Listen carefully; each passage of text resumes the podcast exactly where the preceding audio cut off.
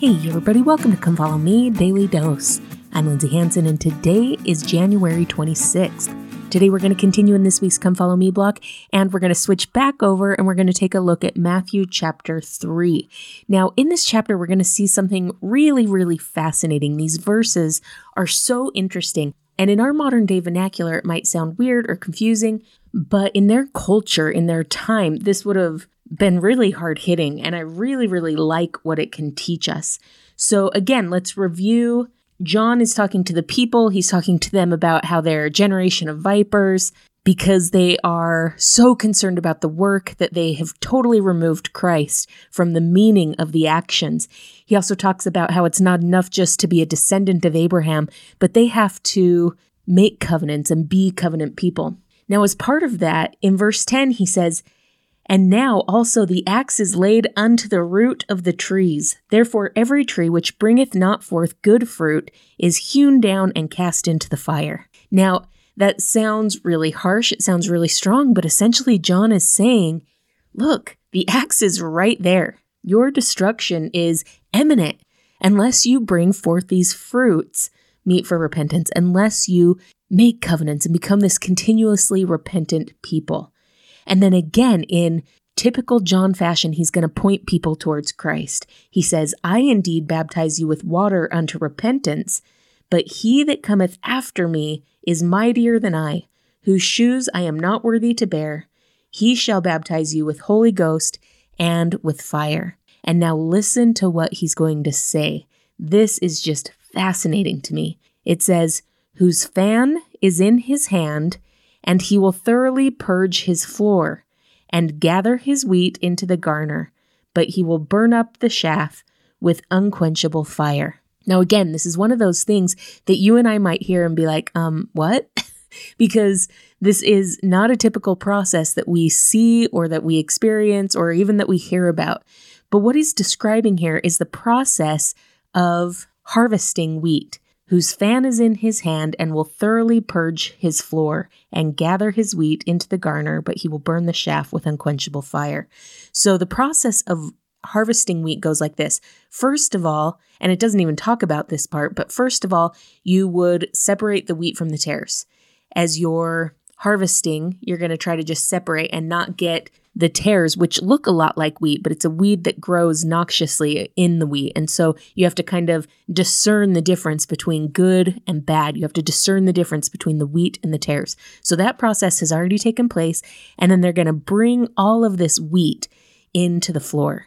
So they're going to bring it all in. And then they're going to go through a process of separating the wheat from the chaff now. Now, the chaff is kind of like Imagine it being kind of like a hole on a popcorn kernel, right? It's kind of like this outer edge that weighs next to nothing.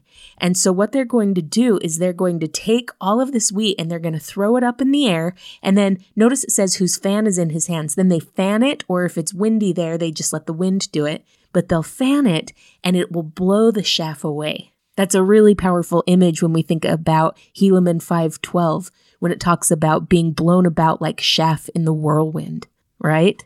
But here in this process, the wind or the fan is going to blow the chaff away, and then what you're left with, what comes back down to the ground, is going to be the useful wheat. And the chaff will be burned, and the wheat will be put into the garner and will be put to use.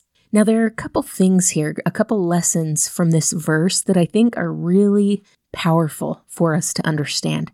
First of all, we live in a world and we live in a society where one of Satan's biggest lies is that because God loves all his children, he accepts all of their actions. Meaning that because God and the Savior love us, it doesn't matter what we do. It doesn't matter if we sin. It doesn't matter the choices that we make because they love us and they accept us and our choices no matter what. I'm sure you've heard this lie or some variation of it at some point. It's so prevalent and it's one of Satan's biggest tools is telling us this lie. Well, what we can learn from this verse is that it matters. That there comes a point when a separation occurs. There comes a point when God is going to separate wheat from tares or wheat from chaff. There comes a point when he is going to gather in the wheat In fact, all throughout the New Testament, we see evidence that what we do matters. Christ talks about commandments. He talks about righteousness. He talks about goodness. He doesn't do that just for fun. He does it because there are expectations for people who follow him. We are expected to be disciples, not just in word, not just in belief, but in action as well. And so I love this verse because it teaches me that even though God loves all his children, absolutely, what we do matters. And there is a distinction between wheat and chaff. And there is a distinction between believers in word only and believers in action. Now, the other really powerful thing about this verse that I think has a more applicable aspect for us as believers is that just like the wheat was able to be sorted from the chaff because it was heavier and it would land and then they could gather it up and use it, in our lives, there are important, heavy, weightier things and things that don't matter that we have to separate from us and from our lives. Now, again, I'm not saying that God expects us to be reading our scriptures and listening to the tabernacle choir all the time. It is okay to have fun and it is okay to enjoy ourselves. But are we prioritizing the important? Are we able to separate those two things? Are we able to separate and prioritize what really matters from the fluff that we sometimes fill our lives with. Now, when I was thinking about this and thinking about our abilities to kind of recognize the fluff that sometimes we try to fill our lives with, it reminded me of a talk by Elder Uchtdorf that he gave years ago called Of Things That Matter Most. And in that talk, he said that sometimes young pilots, when they experience turbulence, are tempted to speed up to try to get through the turbulence quicker. But that really, in order to get through that turbulence, you have to hit the exact right speed to kind of minimize the turbulence and get you through it. And oftentimes that means slowing the plane down. This is what he says, quote, "This is a simple but critical lesson to learn. It may seem logical when put in terms of trees or turbulence, but it is surprising how easy it is to ignore this lesson when it comes to applying these principles in our own daily lives. When stress levels rise, when distress appears, when tragedy strikes, too often, we attempt to keep up the same frantic pace or even accelerate, thinking that the more rushed our pace, the better off we'll be. Let's be honest, it's rather easy to be busy. We can all think up a list of tasks that will overwhelm our schedules. Some might even think that their self worth depends on the length of their to do list. The wise will understand and apply the lessons of the tree rings and air turbulence. They resist the temptation to get caught up in the frantic rush of everyday life. They follow the advice there is more to life than increasing its speed. In short, they focus on the things that matter most.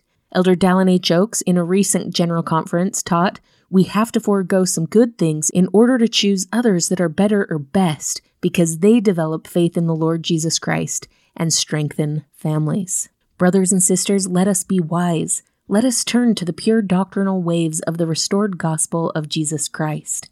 Brothers and sisters, indeed, we have great reason to rejoice. If life and its rushed pace and many stresses have made it difficult for you to feel like rejoicing, then perhaps now is a good time to refocus on what matters most. Strength comes not from frantic activity, but from being settled on a firm foundation of truth and light. It comes from placing our attention and efforts on the basics of the restored gospel of Jesus Christ.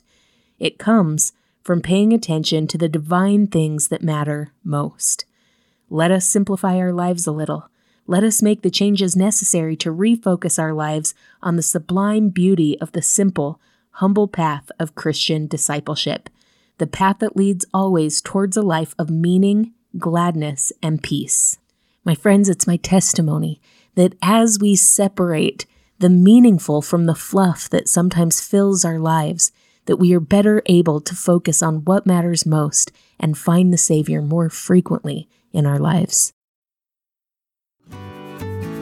Thank you so much for listening today. If you're enjoying this podcast, make sure to follow us on social media, subscribe, like, comment, or share. This has been Come Follow Me Daily Dose, and I'm Lindsay Hanson.